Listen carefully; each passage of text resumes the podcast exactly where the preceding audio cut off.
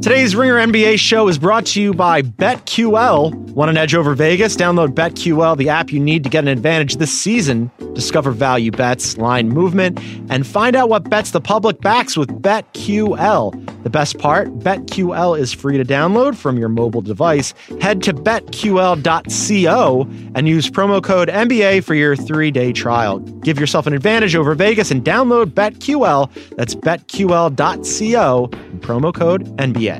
And now, Heat Check. Uh, he's got smoke coming off his fingertips. He's as hot as a blowtorch. It's a heat check. You knew that was coming. It's heat check time.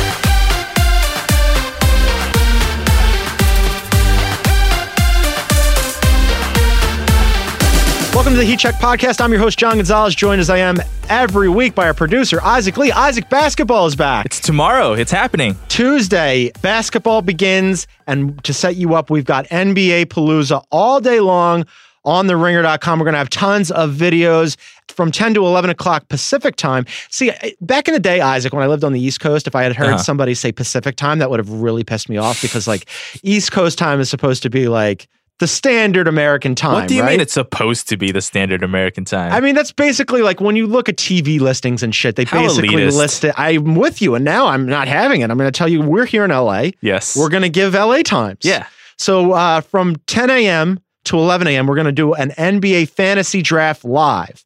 At 11:45 a.m. Pacific, we're going to have a live sources say. At 2 p.m. Pacific, we're going to have a live One Shining podcast. And then from 4 to 5 p.m. Pacific, we're going to do an NBA wins pool with a ton of your favorite ringer talent. Simmons is going to be involved, House, Concepcion, Shea is going to be on. I'm going to be on it. It's going to be a lot of fun. And then that will lead us right into the kickoff of the NBA season. Sixers and Celtics. We're going to have a live watch party, gang. So stay with us all day long. You don't want to miss that. You also don't want to miss the really fun NBA related content that we have on The Ringer. We're wrapping up our best case, worst case scenarios for all 30 teams. I wrote about number five, the Philadelphia 76ers, number four, the Raptors from KOC. KOC also has a story about NBA storylines that you want to check out. Number three on our best case, worst case, the Rockets. Verrier did that one. Dan Devine, new staff writer Dan Devine, shouts to Dan, did an NBA variance story about the wide range of outcomes for a certain handful of NBA teams. And Haley O'Shaughnessy wrote an awesome profile, must read of Hassan Whiteside. Haley is going to join us later on in the program, along with Paolo Uggetti, to preview the Western Conference. Then Kevin Clark and Riley McAtee will join us for a very special segment that Isaac will also be involved in. I don't want to give it away too much, but those three people represent our sort of avatars for fan bases that have been historically wanting. So we'll get into those historically. historically. I want to emphasize that part, Yeah. wanting. We'll get to that a little bit later in the program. But first, of course, the Jimmy Butler saga drags on, and we want to preview the Eastern Conference as well. And for that, we need a big guest. Boom shakalaka. He's heating up. He's on fire. All right, joining me in the studio, one of our favorite repeat offenders from Binge Mode and NBA Desktop is back. Here we He- come. He has so many ideas. He doesn't care who steals them on the internet. That's true. It's Jason Concepcion. That's a callback that only a few of us will Only get. Only a few of us. Uh, Thank you Jason, for having me. The NBA season is officially Ooh. upon us. We kick it off tomorrow night with NBA Palooza. Can't wait. Still unresolved. This is obligatory now. We're Mm-hmm. contractually obligated to discuss this topic until it is resolved. It is not resolved yet, so we will discuss Jimmy Butler. Uh, Shams Oh. Charania reported that he is set to play in the opener against the Spurs on Wednesday. He says that the talks are dead with the Heat for now. Jimmy practiced on Sunday. Glenn Taylor, the owner, was at practice, which is reportedly a rare occurrence. Where are you on Jimmy Butler drama? I love it for the content. hmm Yeah, it's, a- good content. It's, obviously just an incredible mess. I don't quite understand why they haven't told him, listen, just stay away from the team while we work out deals away from us. and don't harangue our young players who we have invested much Yeah. money in and we have high hopes for. Please don't destroy their confidence Yeah. by wrecking them with third stringers. So yeah, I don't understand that part of it, but I guess obviously they're concerned about getting off to a slow start. Maybe the kids getting booed. They looked absolutely lackadaisical against the Bucks in Yeah. the preseason game last week, where they just got freaking waxed. It is an incredible mess. Wiggins being like, let me get the exact quote. I have it here. This is by John Krawczynski the Athletic. from The Athletic. quoted Andrew Wiggins saying, All I know is when we start playing the real games, Jimmy is someone you want on your team. Andrew, blink twice if you're okay. I feel like Blink he's going to hold up a newspaper at any moment. Uh, Chris Ryan put in our Slack that it was serious Stockholm syndrome. I agree. It's crazy. Uh, Like that's one of my favorite parts. The Wiggins turnaround because he's like, okay. Also, one of my favorite parts is Jimmy Butler screaming at whatever executive to go get him a salad with balsamic vinaigrette. Like during a game, I'm like, I'm like, that's a good salad dressing choice. I like balsamic. It's kind of crazy. It's aggressive though. Yeah, Um, I, I just don't understand this. I also love Chris Ryan's take from last week where he said should just be like, "Hey, trade me." I'm not calling for that, but I'm saying like I would not be surprised if KAT was like, "This team doesn't have my back. right. No one's out here defending me." Like we're going with this 29 year old guy with a ton of miles on his legs who is oft injured. Why is no one defending me? Why does no one have my back? Just trade me. Get me out of here. It's a crazy, crazy situation. Minnesota Timberwolves esteemed statesman Kevin Garnett weighed into the athletic and said, I think Jimmy thinks his worth is a little bit more than what it is. He is a very good player, but I don't see him on the same level as KD and LeBron. Uh, but if they are A plus, he's definitely an AA minus. I don't know if he had the power to come out and force a trade like this. Yeah, no shit. He didn't have a, uh, the power to force a trade. He's still stuck there. For me, I want all of this. Uh, I that's mentioned this on the pod last week, and Chris was like, I don't want any of it. I want all of it. I want him to stay there this season. I want them to play through this, and I want to see what happens because it's going to, if that happens, think about the entertainment value He's for gonna us. start. He's gonna what- play. On Wednesday. What? I, he's gonna play. Yeah. I don't get it.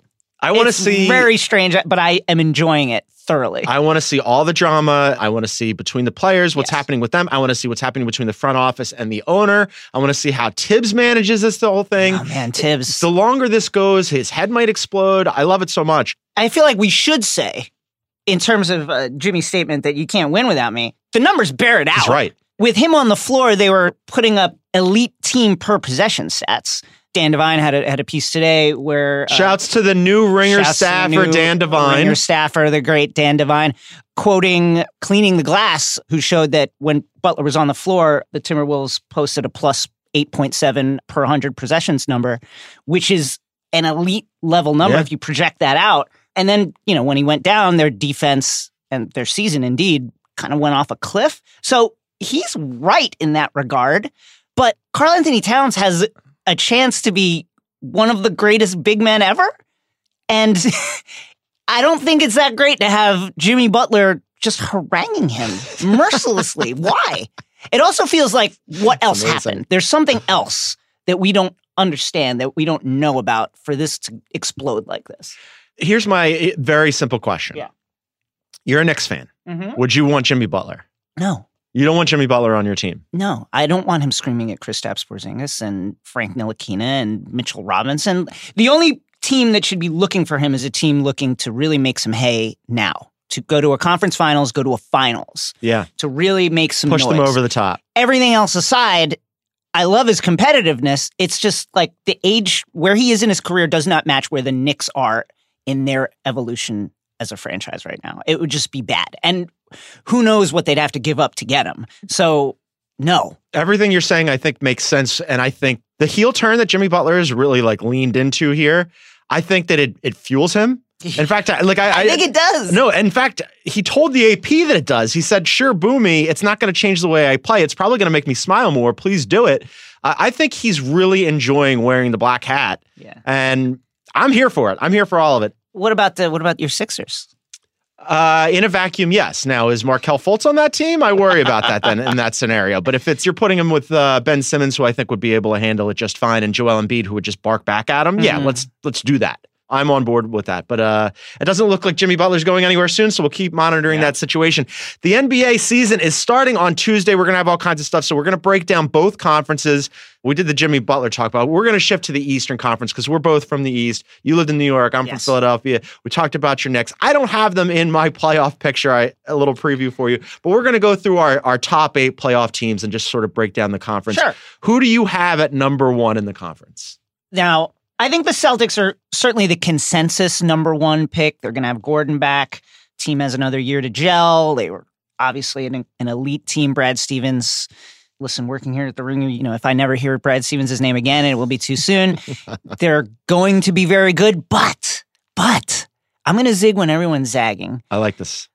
I'm going to pick the Raptors. It's a fine pick. It's a perfectly fine pick. I would not be surprised if the Raptors won 60 games. I would not be surprised if they won like 53 games. There's a lot of question marks here, but but if Kawhi Leonard is healthy Mm. and he's like, I want to show people that I'm still that guy and I want to I'm going to kill people out here. That team has so much depth Yeah. and perimeter defense. I really like them. The throw in of Danny Green is like one of those kind of underrated moves that basketball nerds are like, wow, they also got Danny Green On top of it. on yeah. top of. So I'm going to go with the Raptors as my number one. What about I, you? I like that pick. Look, they upgraded from DeMar DeRozan and turned him into Kawhi Leonard. It's the same good. team, but better. And we, I think it's easy for us to forget, although the Raptors fans don't like us to forget, so they get at us to remind us that they had the second best record in the NBA last year. And if not for running into the brick wall, LeBron James, Tough. every postseason, who knows what would have happened? Now, LeBron James in Los Angeles with us, right. the East is open. And that, you know, the Raptors' big weakness last year was they struggled against elite teams, against top 10 Right. teams. You have to think that Kawhi Leonard changes that. You put him on the point of attack on whoever star you're playing against and let the rest of the team pick up the slack defensively. It's got Siakam, Fred VanVleet, Kyle Lowry, like Kyle Lowry's still out there. still out there. They just have so much perimeter defense. I'm going with the Raptors. I like it. Our one and two are inverted. I've got Okay. them two. The one is the Boston Celtics. I hate to do this. It makes And me we all do. Eh, like eh, look. I, I'm not going to spend a lot of time on the Boston Celtics, and I know it drives people from Philly crazy when I say this, but it's true. It's the truth. You look at their team, and objectively, on paper, they are the deepest team in the conference. They have just a ton of talent, and on top of that, as you mentioned, they've got Brad Stevens, who we all know is a very good head coach. Very it good. sickens me that He's they were that good last year without Kyrie and Gordon Hayward, Terry and now you're adding in Gordon Hayward and Kyrie Irving, Yep. and it's on paper they should be the best team in the conference, but I don't think the Raptors are that far behind them, and I don't think my number three team, the Philadelphia 76ers, Oh, are I- that far behind. We them. agree there. I have You got the- them three. I have the Sixers three as well. I think there are some question marks with the Sixers. Also, Fultz, obviously, chief among them. Is that a big question mark? we don't know what's going to happen with so. Markelle. They're Um, going to start him apparently. The I- plan, according to Brett Brown, is to start Markelle Fultz to begin games and then to start JJ in the second half. Incredibly strange. There are some question marks there, obviously. So Fultz, number one. Mhm. Number two, Ben Simmons' jump shot, the status of it, Yeah. the existence of it, actually. Right. Teams, they're just going to sell out really to stop him from penetrating, knowing that he's not going to shoot. Does that change anything? But you have to imagine another year, another year better. I'm going to go with the Sixers at three. Yeah, I like this. All right, number four. Who do you have it for? The Bucks. I'm to go. We're we're in lockstep here. I, I also have the Bucks. I think there's a pretty clear delineation between the top four teams in I the agree. in the conference, and like we'll talk about the five team in a second because I know that they're going to have like a little uh, inferiority complex about being left out of That's that fine. like conversation. But yeah, I mean they've got Giannis, and I think like you look at those four teams, and especially now with Bud, and they're going to space the floor, and Khris That's the thing. Khris Middleton does not get enough credit. Yes. He's a way underrated player. They bring in Brook Lopez. I think they could squeeze some minutes out of him. Eric Bledsoe, look, He's shooting threes too. he's a perfectly fine point guard. Yes. I like this team. I do as well. You mentioned Coach Bud's influence on the team. Last season, the Bucks ranked 28th in percentage of points from threes. 24.7% of their points came from three pointers. You're throwing a lot of numbers at me today. Very statty. I like I'm very, this. st- I've been, you know, listen, I've, I can't wait for the league You're to very start. I can't about wait for it to start up. 25th in, in overall three point attempts, 24 a game. In the preseason under Coach Bud, the 33% of their points came from threes. They took 40 a game. Now, they're not going to take 40 a game in the regular season. They're not going to do that. That's not going to happen considering that only the Rockets Right, have taken Rockets. 40 or more ever, and they've done it twice, and they're the only ones that have ever done it. That's not going to continue, but that upward trend is extremely positive for this team. And even, and Giannis essentially doubled his three point production in the preseason over last season. So even if he's not making, the spacing that will generate against especially in the regular season when it's like teams are not gaming specifically for the Bucks game in game out Right. it's just going to create a lot of space for him to operate and like he's a guy that takes two steps and He's time there. shifts into another decade. Like, so I'm really excited for that. I'm really, really, really excited to watch the Bucks. KOC also Super very excited. excited to watch the Bucks. He wrote a fantastic piece on the ringer.com about Giannis and how bullish he is about Giannis being in Bud's system and all the things that it's going to open up for him as Jason just mentioned. We encourage you to read that piece. My question for you because I didn't get to ask KOC this because I haven't mm-hmm. seen him yet, but I will soon when we do Palooza. But I'll ask you. Like I could see in the same way that we had Raps and Celtics 1 and 1A and the Sixers right in that mix too. I could see any of those three teams winning the conference provided that things break right for them. How right would things have to break for the Bucks to win the conference? Could you see a war? Is there a scenario where they win the conference, they go to the finals, or is that a step too far for you? Win the conference is tough. I could see them getting fighting their way to the finals in the playoffs. I mean, they gave the Celtics everything they could handle. Mm. I think what would be required is someone really unexpected breaking out and their three pointers really landing at a good rate, like say 38 to 40 to 42% or something like that. Like if they take a ton of threes and that really works for them, they're one of these high variance teams where I could see them rising. It's just a stretch for me to think that they could win the conference. I'm in agreement with you on that. I, I think it would be like Giannis would really have to go supernova in that scenario. Then all of a sudden we're talking about MVP honest, right? I mean, like if they're conference finalists, then I, I think then he's 1,000 percent in that conversation. I mean, if he's taking like three and change threes a game and converting them at a good rate, he's the MVP. Yeah, I'm not there on on that yet. I don't like- think that happens. Giannis three pointers are like uh, it's Yeah, still he's hard for me to. pre- he's I taking know them in the preseason. It's hard for me to wrap my head around. Team number five for you in the Eastern Conference. Team number five, the Indiana Pacers. I also have the Pacers Wow, at look at five. this, John. And this was not planned. We did not not talk planned, about not this. at all. So those top four teams I like quite a bit. And then I look at the Pacers and go, they're just solid. Mm-hmm. They're solid. They're going to be good. They're gonna be uh, good. Isaac Lee took them in our uh, league pass draft. He likes them quite a bit. He says they're going to be a good basketball team. Hey, I, defense is fun. well, I I don't know that I would describe the Indiana Pacers as fun per se. They're going to be excellent. Excellence is fun. They Are are, they excellent? Excellent is a little strong. I would say good. Very, They're very good. good. yeah. Very, They're very good. fine. This is the right way to describe the Indiana Pacers. On any given night, they could beat any team in the league. Yes. They're going to be right in that playoff mix. They're going to give some teams some trouble. I agree. And then I go, good job. what would have to happen for them to be better than good is Miles Turner is going to have to bounce back from what was mildly a stalled season last year after much promise the previous season. You'd like to see him bounce back now. Teams are going to have another, they're going to be looking for Oladipo this year. They're going to be looking to stop him. You have to imagine they're going to do everything to just say, okay, Victor Oladipo, let's see if your supporting cast can pick up the slack here.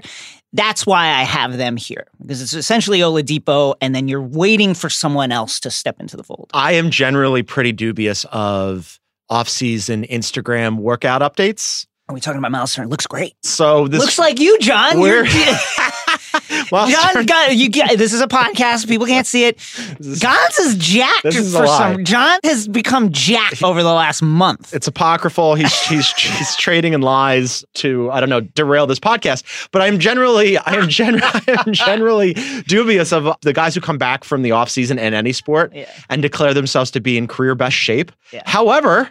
Miles Turner Look looking great. pretty good. Look. Domantas Sabonis looking pretty good. Oladipo did it last year. Yeah. So all of a sudden, Indiana Pacers might be the fittest team in the league. I'm, I, I, a very professional basketball team in I- Indiana. That's a great way to put it. There's just no drama. They play they just get after. nice players. It's perfect for Indiana, Yes, right? it's It's like the perfect Indiana. Indiana. ethos. Yeah. All right. I think six, seven, and eight is where we might start having some deviation here because I looked at the Eastern Conference and I went, do we have to have eight playoff teams? Because it really falls off a cliff after this. Yeah. Where are you at six? At number six, I have your Washington Wizards. The Washington Wizards, Joe House, shouts mean- to House. You know, they're the Wizards. They've been the Wizards They're for some time now. They've added Dwight Howard and his strained ass muscle. which it was a, so when that came out i i swear to you i raced to slack to make the he's a pain in the ass Yeah. and now he has one joke and you and like 12 other staffers had beaten me to it It's fucking great. it was amazing they also have austin rivers on this team now Austin Rivers out here just saying stuff, saying doing stuff "Hey, saying man, stuff People sleeping on the Wizards. We can be uh, the top team in these. It's like Austin, please calm down, my friend. can we bring up one more like out of control Washington Wizards quote? Please. Bradley Beal to the Athletic Oh, I love this. on one. Jeff Green. I love this. This is a this is a thing that he said out loud on the record, and it was Jeff is a star man because he's built like LeBron and almost plays like him. Almost, almost is doing a lot of work in that sentence. I just want to. Almost is doing a phenomenal amount of so much lifting, so much lifting in that sentence. He's That's like. LeBron, man. Look, so KOC is frequently maligning John Wall.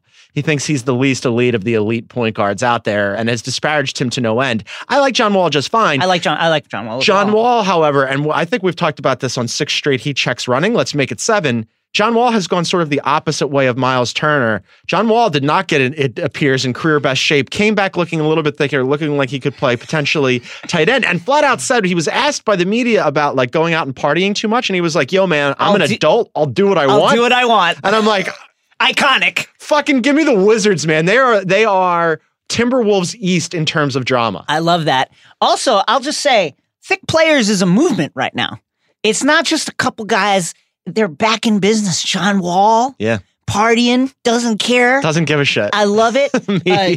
Luka Doncic, Listen, he's give not me more cheese on the nachos. he's not dad bod age, but he's premature dad bod. He's already in it. It looks like he just came out of the garage, like working on his Camaro. He's gonna be doing a Levi's commercial with Brett Favre within the next couple of months. Nikola Jokic, I don't think has ever worked out. Ray Felton's still alive. Ray Felton is still here. Dion Waiters is back Dion and better Waiters- than ever. This is great. We should have. We'll do this on I Heat Check. it. Well, we'll do a rankings of Guys, these it's a guys. movement right now. It's fantastic. I have the Wizards at seven. My sixth team is the Heat.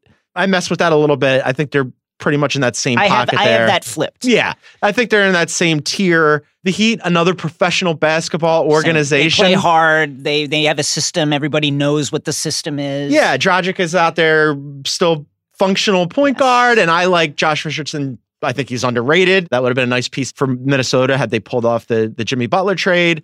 They're professional. And Whiteside obviously is the X factor. He check, is the X factor. check out a great piece Excellent. on Hassan Whiteside by Haley the O'Shaughnessy. great Haley O'Shaughnessy on the ringer.com. We're big fans of that site and of Haley O'Shaughnessy. A great website. Agree. Last team for you. Who do you have just squeezing into the Eastern Conference playoffs?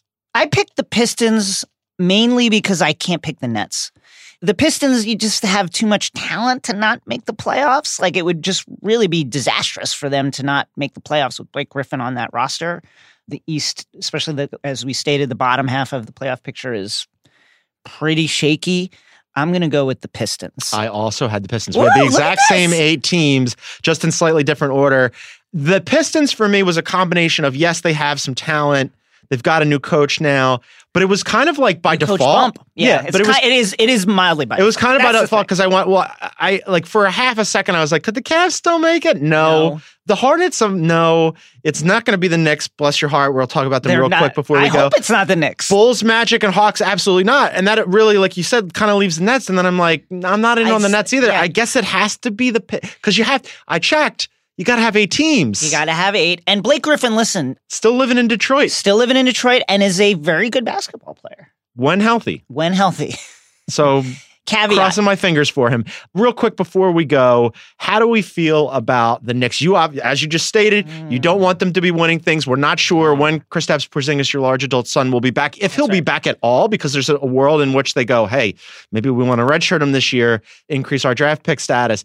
Tjarks wrote a very interesting piece on the Yes. ringer.com, on said ringer.com, about KD to the Knicks pre-agency alive and well. And I would want that for entertainment purposes, for content purposes. Tjarks makes the case on basketball, yeah, saying that it makes sense from a basketball perspective. it really does. Listen, how does Kevin Durant not make sense from a basketball perspective for, of any, it. team? Yeah, yeah, yeah. I am hopeful. I'm not getting my hopes up too high, at least not out in public, deep inside my psyche. I'm quite excited. The kind of chatter that you hear from the sources that are chattering calls to mind LeBron to Los Angeles mm. and the chatter that preceded that move. So, I mean, it feels very possible. I hope it happens. As for the Knicks this season, it's all about development. Just develop the young players. Don't make any dumb moves such as stretching Joakim Noah's contract over multiple seasons for some reason, affecting your cap picture when you don't know what your cap needs are going to be going forward. Don't do anything. Uh, did they do that? They did that. Okay, don't do it again. Don't do anything like that again. Just develop these young guys and you know, don't be afraid to tank if you need to. Don't be afraid to tank. I like all of this. I'm here for tanking Knicks. I love when the Knicks are really bad. But if it's in the service of, I mean, as a Philadelphian, that's just like uh, it has to happen. But in the service of potentially setting them up to reboot the franchise, and Let's also, reboot it. I like also not just when the Knicks are really bad, but when the Knicks are really good, it's also fun. In the same way that when the Celtics and the Sixers are really good, and the It's Eastern fun. Conference is alive again, give me that. I 100% agree. Give me that. So me we want that to happen. rivalries. Let's Give me go. some rivalries. Let's reboot the Eastern Conference. Jason Concepcion, binge mode is out here. NBA Desktop is That's back. right. We are super excited for that. Uh, he'll be all over NBA Palooza on Tuesday. Jason, you are the best. Thank you for doing this. Thank you. all right, that was Jason. Jason was killing it, and uh, now we're going to bring in two more killers, Paolo and Haley.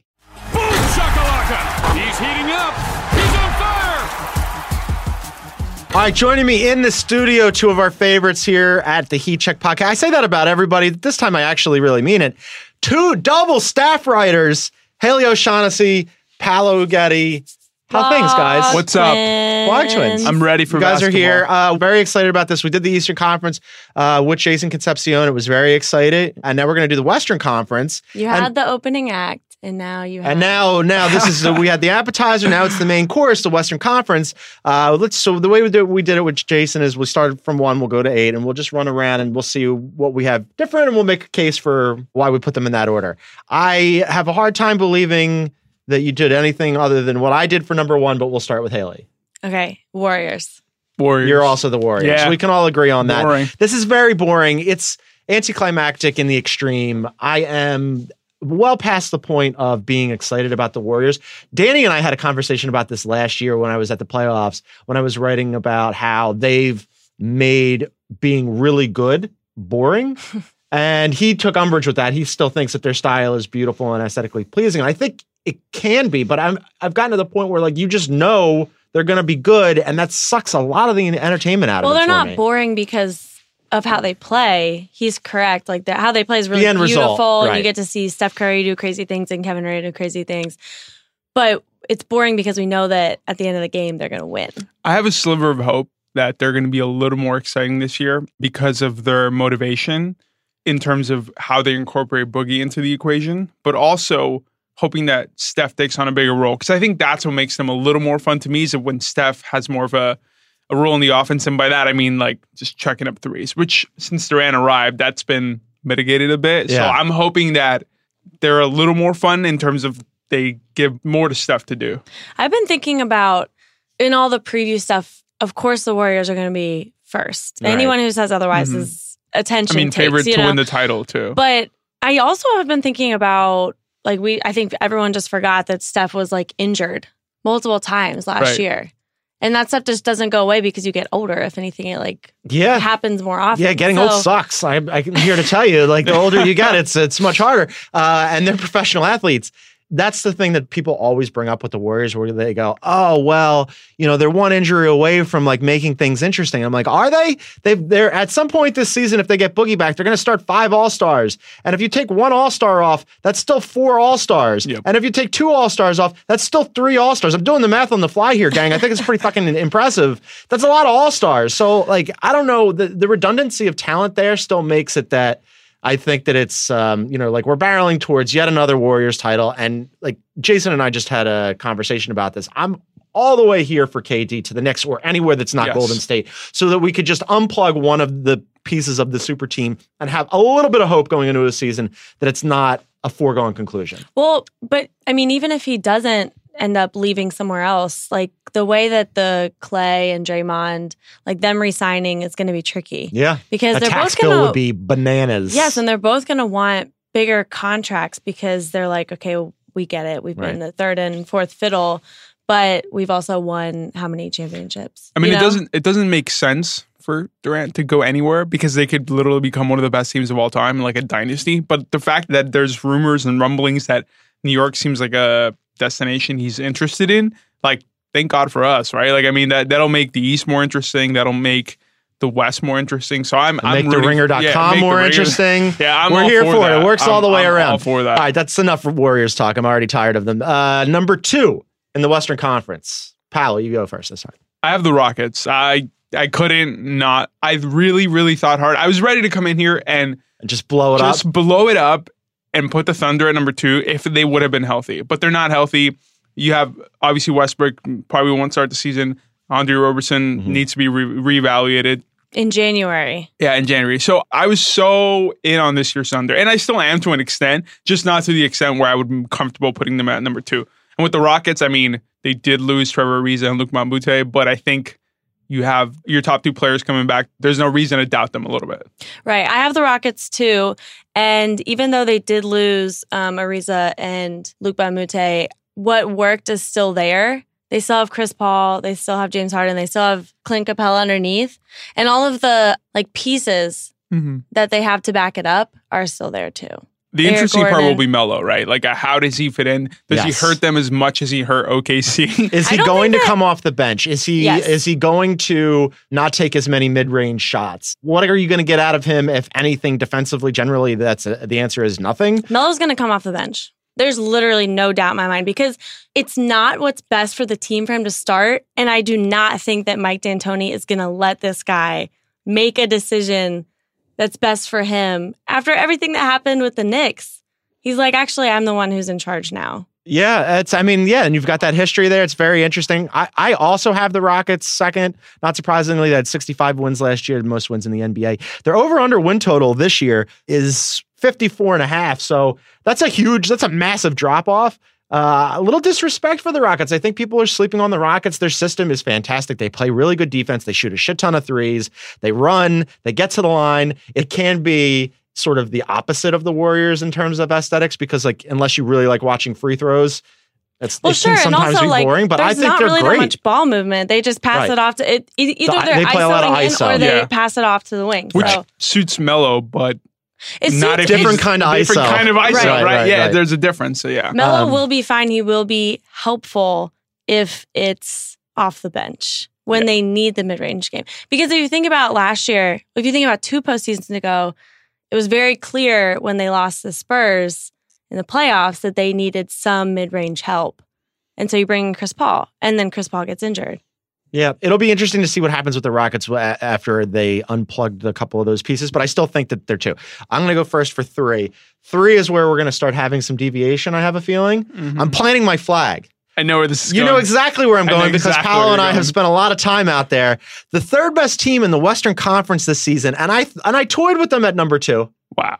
LeBron James and the Los Angeles No. Lakers. Incredible. I am all the way in on the Lakers, folks. The Kool-Aid I am is flowing. One thousand percent in on the Lakers. They are deep. They they have some serious problems in terms of who they're going to play at the center position. You can't squeeze forty eight minutes out of JaVale McGee every night, and then after that, they're like trying to run Kyle Kuzma out of there. And they think they have shooting. I would beg to differ. You How- realize that you just picked them for the third best team, right? I picked them for the third best team, and I'm outlining the, the hiccups. However, LeBron James is still LeBron. I checked. He's here. He's he's doing LeBron stuff. They have a lot of people and pieces that they can shuttle out that are interchangeable. They're very switchable. I think they're going to be good. you know the most important question about LeBron? Tell me. Is he disappointed by Drake?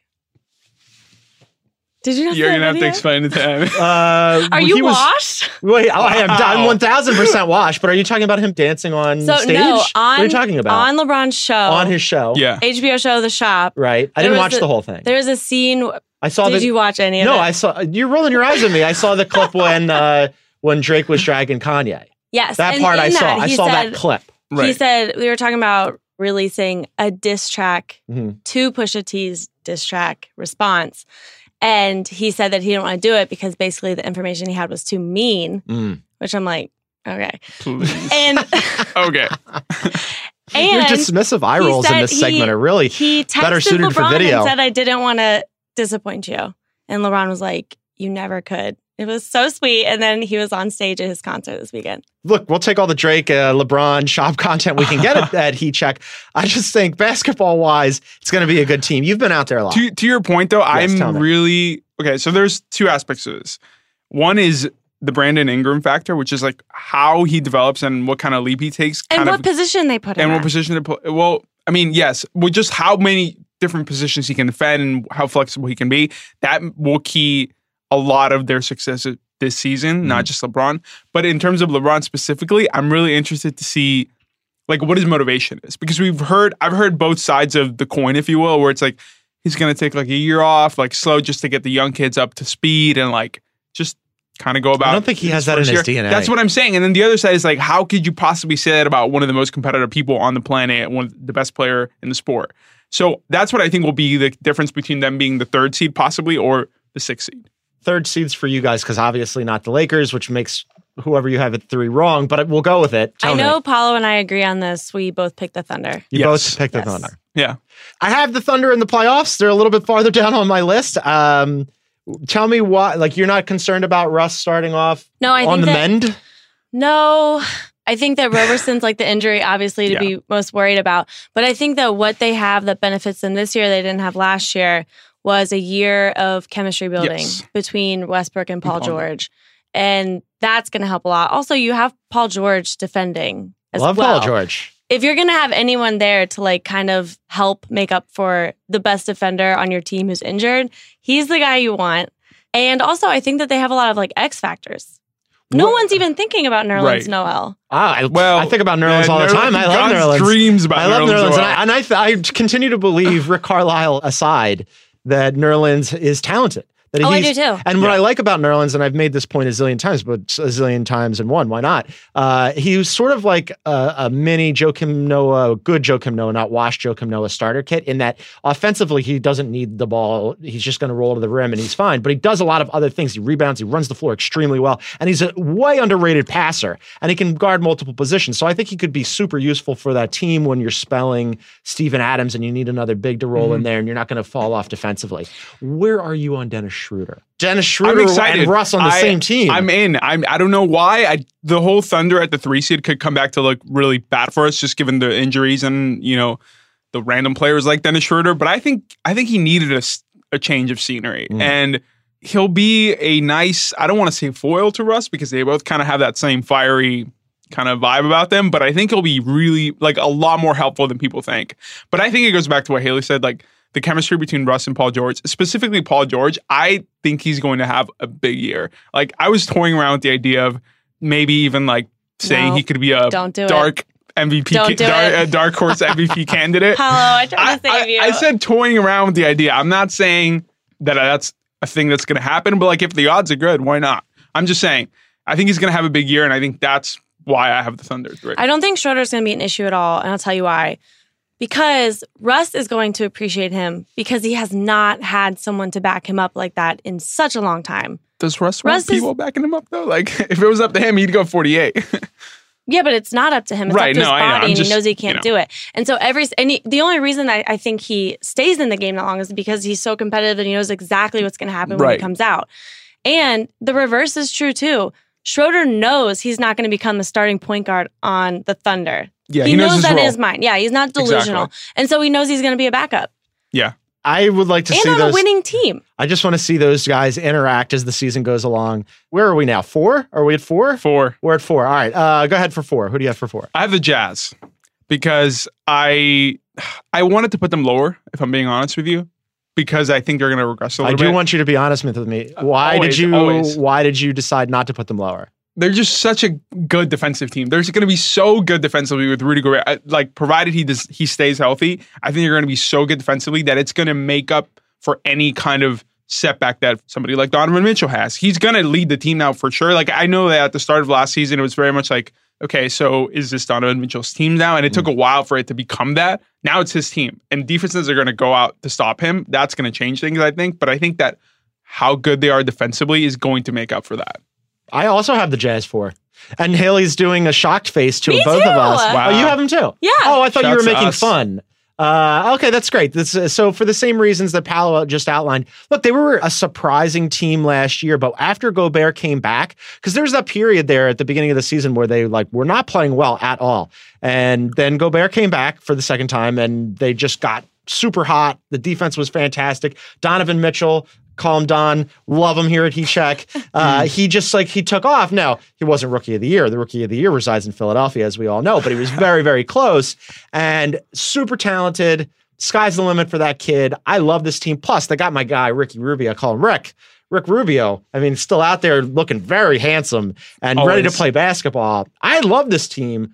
Like I think sometimes we forget about the Jazz because they play in Utah. And everything about this team I'm there for. I'm going, they're going to be really high on my league pass watching.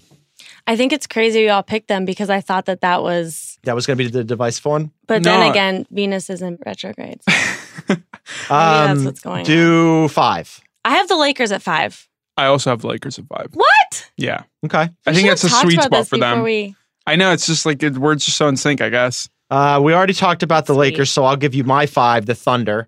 I have them below the Jazz just because the Jazz are healthy and ready to rock. I have them below the Lakers because uh, I checked the rosters; they don't have LeBron.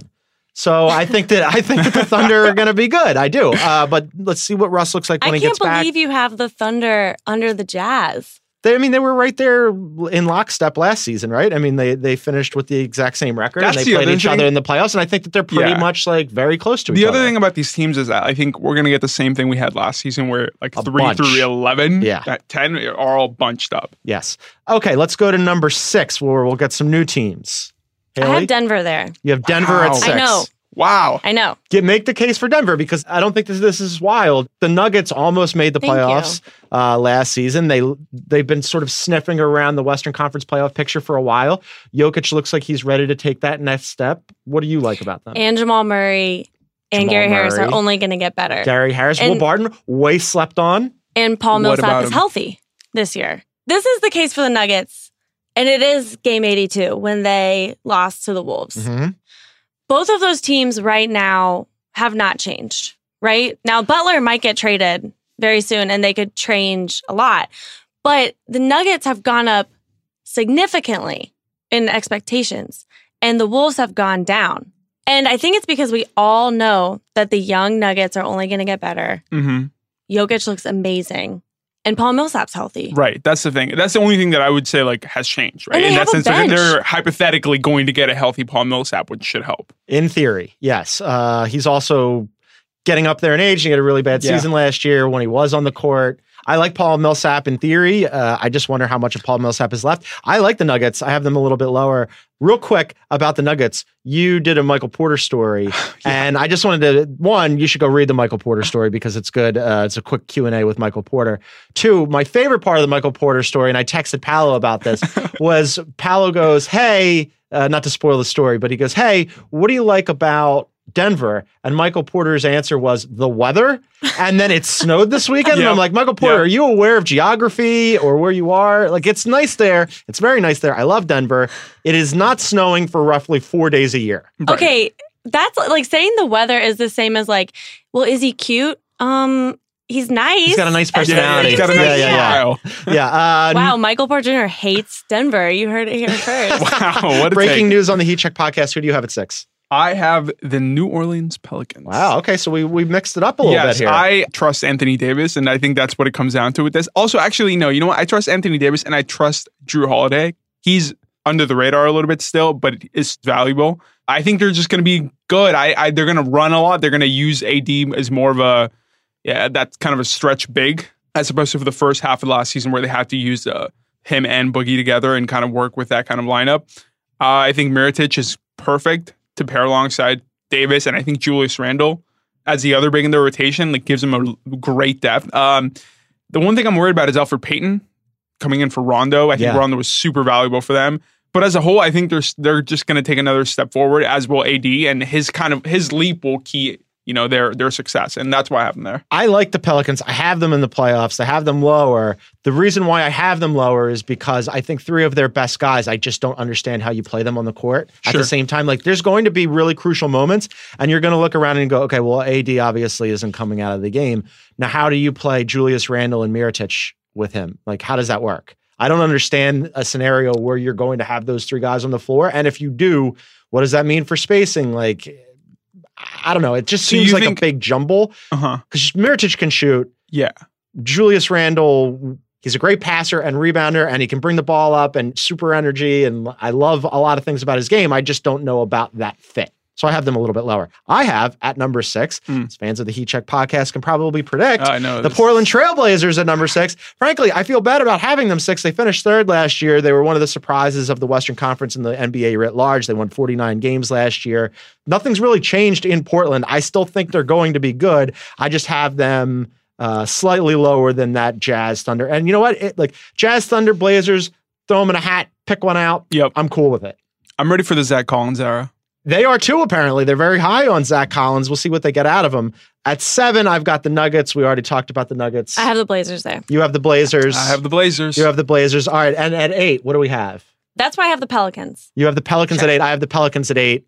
I have your Los Angeles Clippers. You've got the Clippers in the playoffs. Yeah. I feel like you're pandering to Wanted to mix it up a little bit. so that you can come back on the program. Yep, wanted to mix it up a little bit. Paul's I my think the. Clippers are. So wait, who do you have missing out of that group have? then? You have the Nuggets on the outside? The Nuggets. The Nuggets on the outside again. Yep. Yeah. Yet I just again. I don't know why I don't.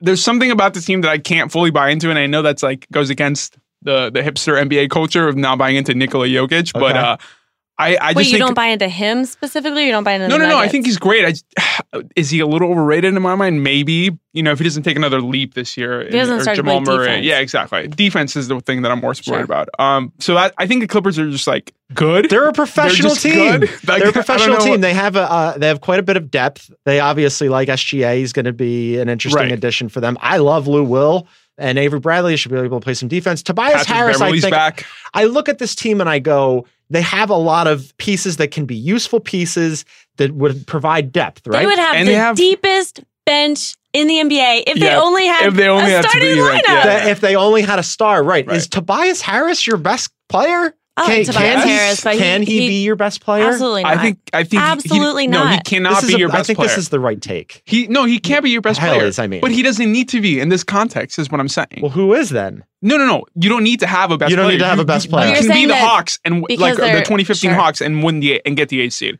with this team. You have Doc Rivers, who's a pretty good coach. Last time I heard, and I don't know. I just think they're deep. They're they're not gonna try to do too much. They're not gonna try to be something they're not.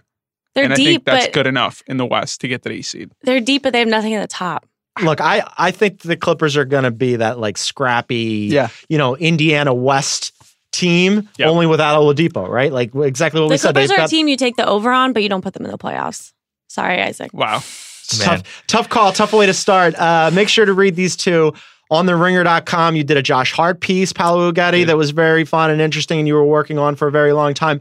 And Haley O'Shaughnessy on the road to do a Hassan Whiteside story. I mean, like really out here, like covering the NBA.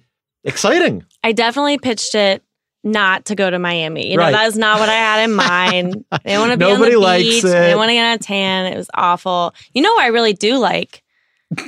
Denver, because the weather.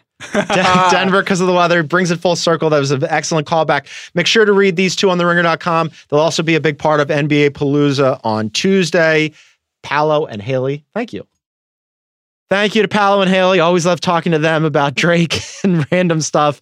Uh, and now we're going to bring in Kevin Clark for the first time ever on the Heat Check podcast. Riley McAtee and Isaac will join as well. Boom shakalaka! He's heating up. He's on fire. All right, joining me in the studio right now, staff writer Kevin Clark, associate editor Riley McAtee.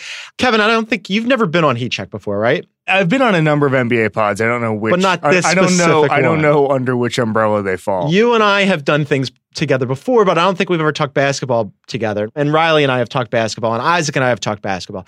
But I didn't tell you guys why you're all here together right now. What we did at the beginning of the podcast was we previewed the Western Conference and Eastern Conference playoff picture. Mm. And then I started thinking about the teams that probably aren't going to make the playoffs. And then I started thinking about the representatives here at the Ringer who uh, are avatars for teams that are, let's say, not so good. sure. Generally, fandom that I've been, I've been trotted out quite a bit in this role. but just just generally fandom that is difficult. Mm. Uh, you, Riley, Yeah. you are a Kings fan, yep, and Kevin, you are a Magic fan, I am. and Isaac Lee is a long-suffering Clippers fan. Uh huh. Now we just had uh, Paolo just said made the case for them making the playoffs, but I'm talking about this more from like an existential, overarching position, like what it's like to be fans of these teams. So we're going to play a little game called NBA Sad Face. and I'm going to ask you guys questions and then determine at the end which of you has the biggest NBA sad face. Oh wow, That's why you're here. it's gonna be him. It's exciting, isn't it? Yeah. All right. So here we go. So we'll start it off. Kevin, we'll start with you. Yeah. When is the last time you felt joy? For- okay, so this is a loaded question um, about basketball or life. I mean, really take it however you want it, No, but, but try to I- sprinkle a little we're- basketball. We're, we're gonna separate this. I'm I'm a fairly I'm extremely happy person with many joys in my Yes. life. From a basketball perspective, Mhm. great question.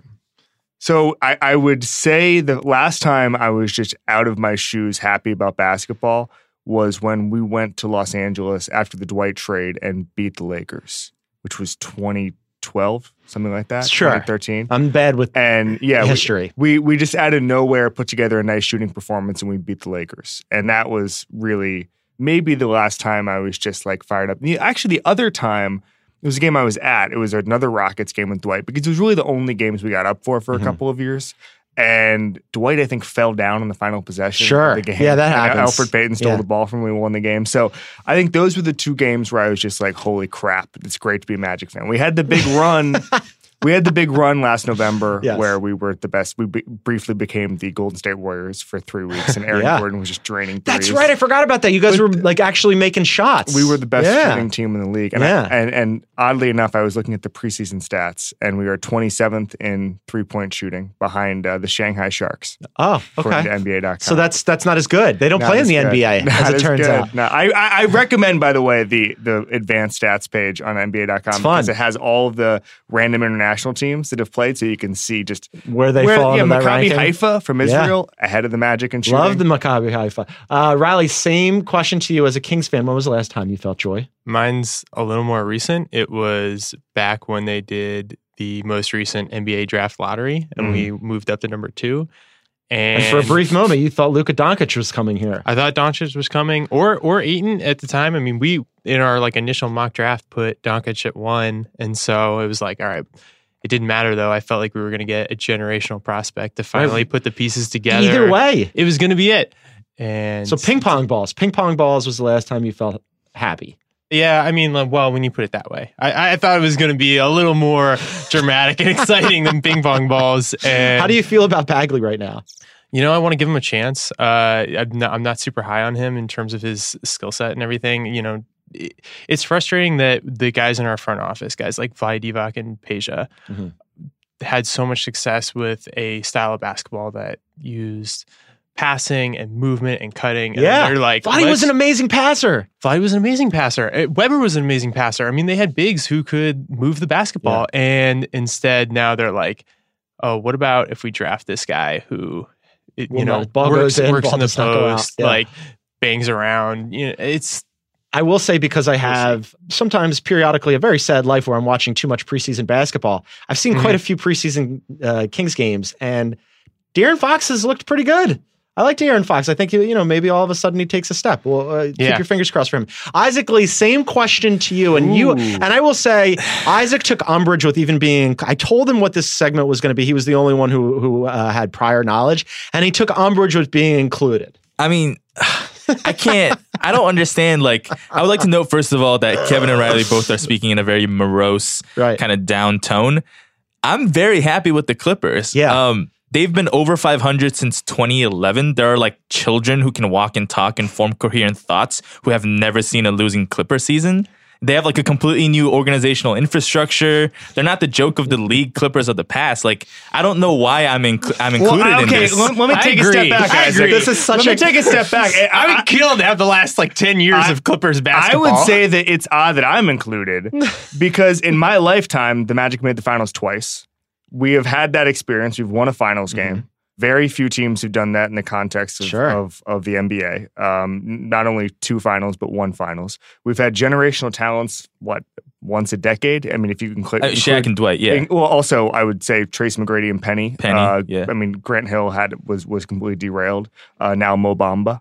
Yeah, Yeah, Mo just- Bamba, just big Shaq, Ma- Mo Mo Bamba Bamba. fan. No, and and so I just think generally the Magic have had it better than a lot of people maybe think because of the because for some reason, whenever they get bad, they get extremely bad. I understand that, but I would say that as far as my rooting interest, I've had a much better run than Isaac and Riley. I like that You heard it. I win. I like you guys fighting on this one. I really like Isaac uh, getting his backup, which is not at all a Clippers fandom thing to do. I mean, the Clippers having a chip on their shoulder, I don't incredibly believe it. defensive. To be Uh, incredibly defensive. Isaac, when was the last time you felt joy?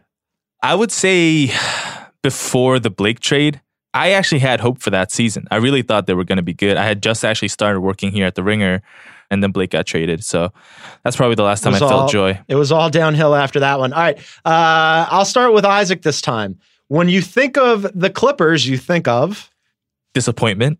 see, Um, see, see, you're mean- grandfathered in on this one. I am grandfathered in this one. Um, I started really following basketball and the Clippers during that Elton Brand, Chris Kaman era. Ooh. Obviously, Sam Cassell was in that as well. But like they won some games, so that's when I got in. And then there was a dip of like two years of mediocrity to being very, very bad. And Blake came into my life, and then he immediately gets hurt and doesn't play for an entire year. So that's there's disappointment there. And then, you know, we see the Lakers trade for Chris Paul. Disappointment there because we don't want the Lakers getting another star. And then we get Chris Paul. And then what happens is four straight years of disappointing playoff losses. Like getting swept by the Spurs in the in the second round in that first year, and uh, disappointment has basically shaped the Clippers. Like we get hope for a little bit, and then we get disappointed. That feels right to me. I would have said it uh, when I think of the Clippers, I think of the Lakers because that's the only team in LA, but that's good enough. Disappointment's good. Riley, what about for Sacramento?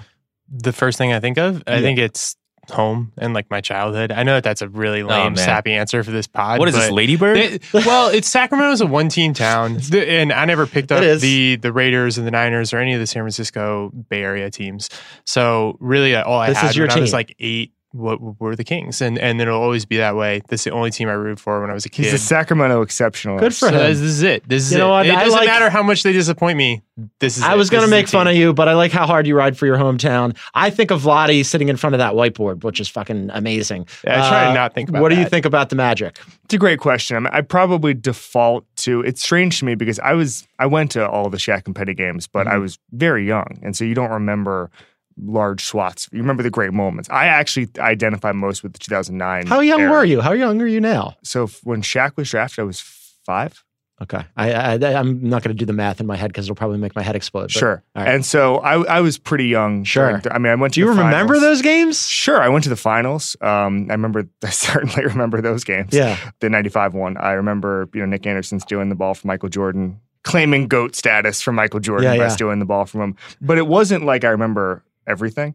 So the 2009 finals was in my college wheelhouse. It was all, you know, it was it was friends, it was all that stuff. So when I think of the Magic, I think of that. If you had to pick a lineup, it would be that sort of, you know, even though Jameer didn't start in the finals, it would be Jameer, Dwight, Hedo Turkoglu, Rashard Lewis. Those are the guys I think of when I think of the Magic. I also think of uh, a whiteboard when I think of the Magic. Like the double whiteboard disaster, really amazing. Like it's bad enough for Hennigan to have done it, but then for Vladi to like repeat the mistake, like who's taking that picture and Who how do they the have a job? Who had the worst whiteboard? I think it was the Magic because they actually put prospects on the Yeah. board before they had to go after those guys. Well, it didn't matter because everyone knew they were going to get fired.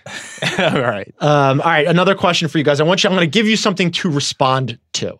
Okay, respond to the Magic tweeting out last year. Congratulations, Shelvin Mack, 3.9 assists per game as their assist leader. Very excited about it. Put it on social media to say so. Well, I actually reacted to it in real time by putting the Jim Halpert staring at the camera face. Yeah, Yeah, that was, That's about that right. was- that was about right. I mean, I just don't know what you can do. I mean, it's a tough position the social people are put in. I, Mm-hmm. I don't I don't know those guys. I used to know the, one of the guys who did it, but the guys who do it now, I don't know what you do to celebrate the magic. And the, and the tone of the internet is so celebratory for everything that I feel like sometimes the NBA teams are just like, whatever, we'll just celebrate Shelvin Mack. And then NBA Twitter is like, no, we're not going to do this. Yeah. NBA Twitter is pretty soft on almost everything. Well, Yes. uh, yes. they, they can also be a little a little crazy. Depends on what fan base you're talking about. Respond to Matt James's Slack. He put it in Slack recently in the NBA, uh, and you took umbrage with it, so you could just Yeah. do the reprisal here during the preseason. The Jazz just broke 100 on the Kings. It's still the third quarter. The Kings are shooting 33% from the field and 15% from deep. Dragging the Kings in the preseason. Whatever. It's preseason. I, I, I don't care. Call me when they're losing to the Jazz by 30 in the regular season, which will almost definitely Very happen. soon. And then I'll just be like, soon. so like, go. So, like, Wednesday, I would right? not open up that invitation. it'll, ha- it'll happen in the regular season, but I, whatever. I mean, I don't know.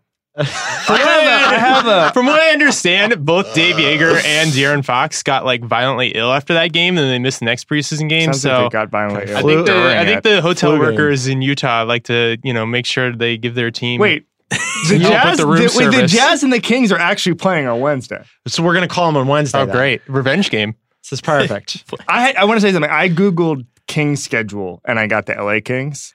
I have a similar thing, but it's not that. It's that when I do Magic SCH, I assume it's going to autocorrect to Magic schedule. So I just do and press enter.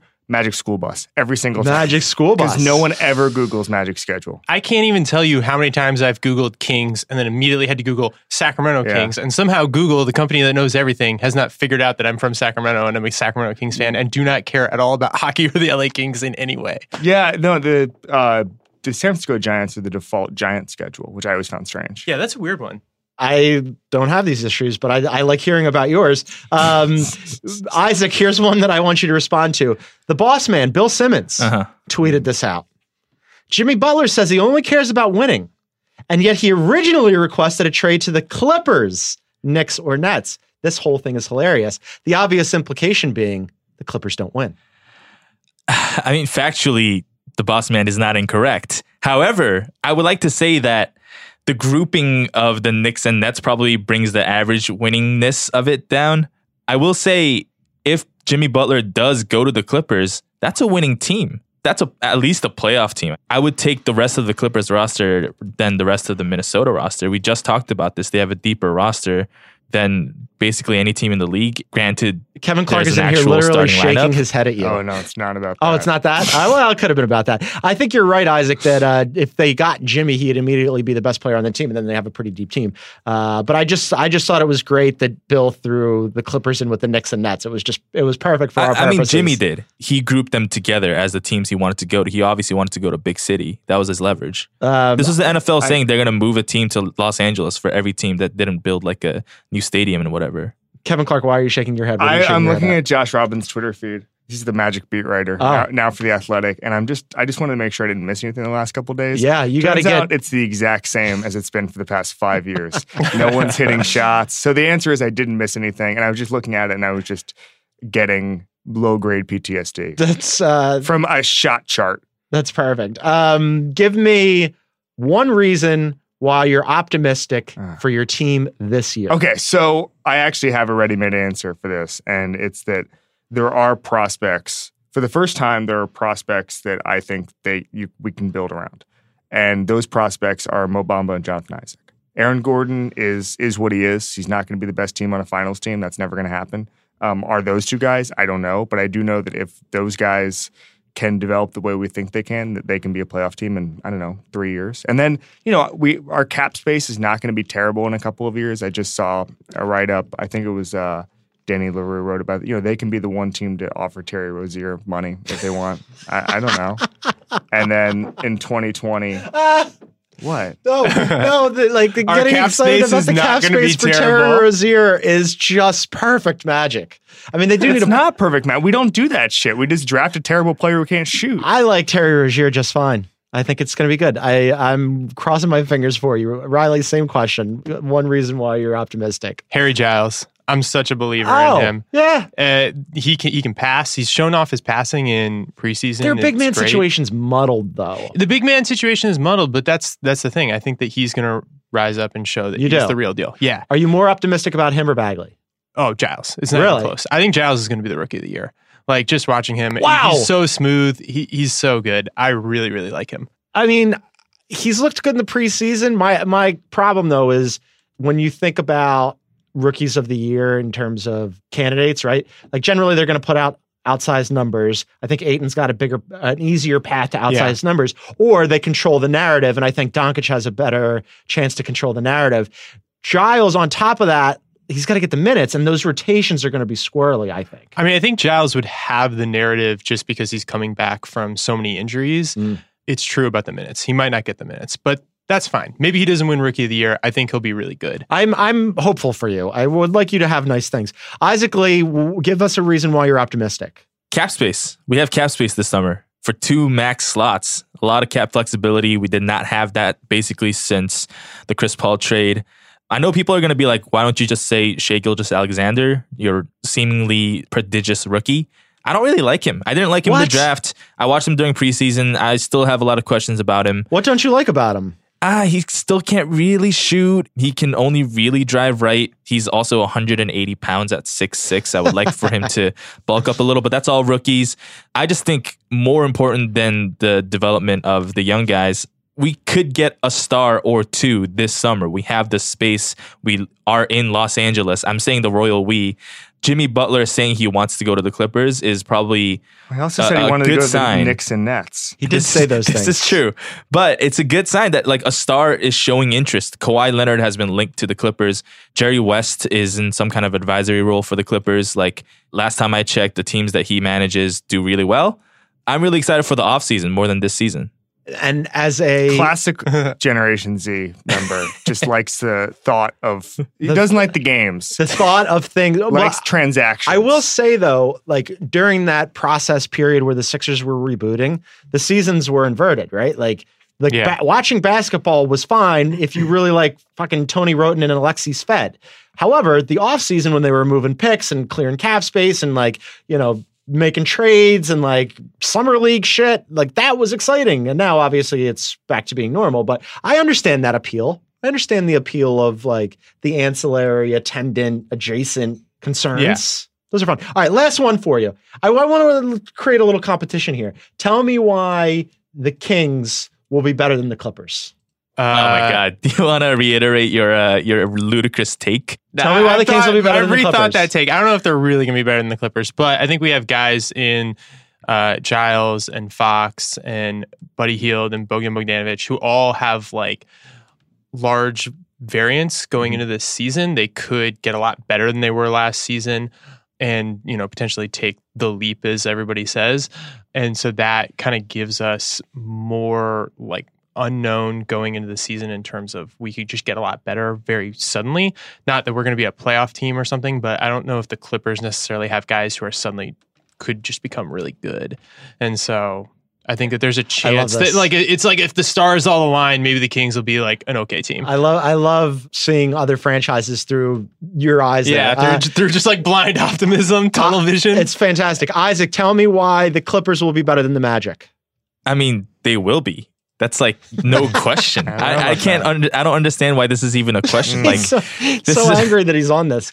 Um, they went 42 and 40 last year. The Magic won like what 25 games or something. Like I don't understand why this is even a conversation I'm at this sorry. point. I'm sorry. A little guy named Zach Lowe wrote the other day that there's a universe in which the Magic win 35 games, which Okay. tells and all you need is a, all you need is a couple bad breaks for the Oh, Clippers. my hair on fire for the Magic. Tell me why the Magic will be better than the Kings. I mean, that's not. We just reversed roles. Now I'm Isaac and he's me.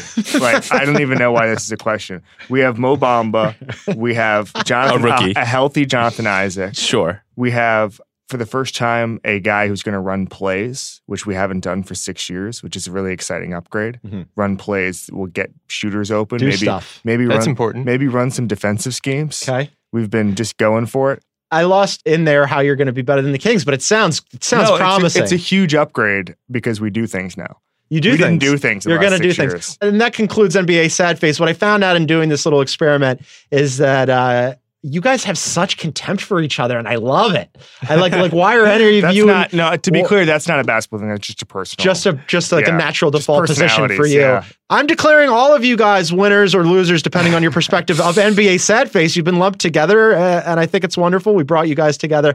I want to thank Kevin Clark and Riley McAtee for joining us. I also want to thank Paolo Uggetti and Haley O'Shaughnessy for being on earlier, as well as Jason Concepcion. want to remind all of you guys that NBA Palooza is on Tuesday. We've got all kinds of stuff all day long. You don't want to miss it. Uh, NBA show is back weekly now. Please remember to rate and review us on Apple. We've got Heat Check every Monday. The Mismatch, sources say, on alternate Wednesdays. We've got group chat on Thursdays and uh, still TBD Friday show. That's it for us, gang. Heat Check will be back next Monday. Thanks for listening.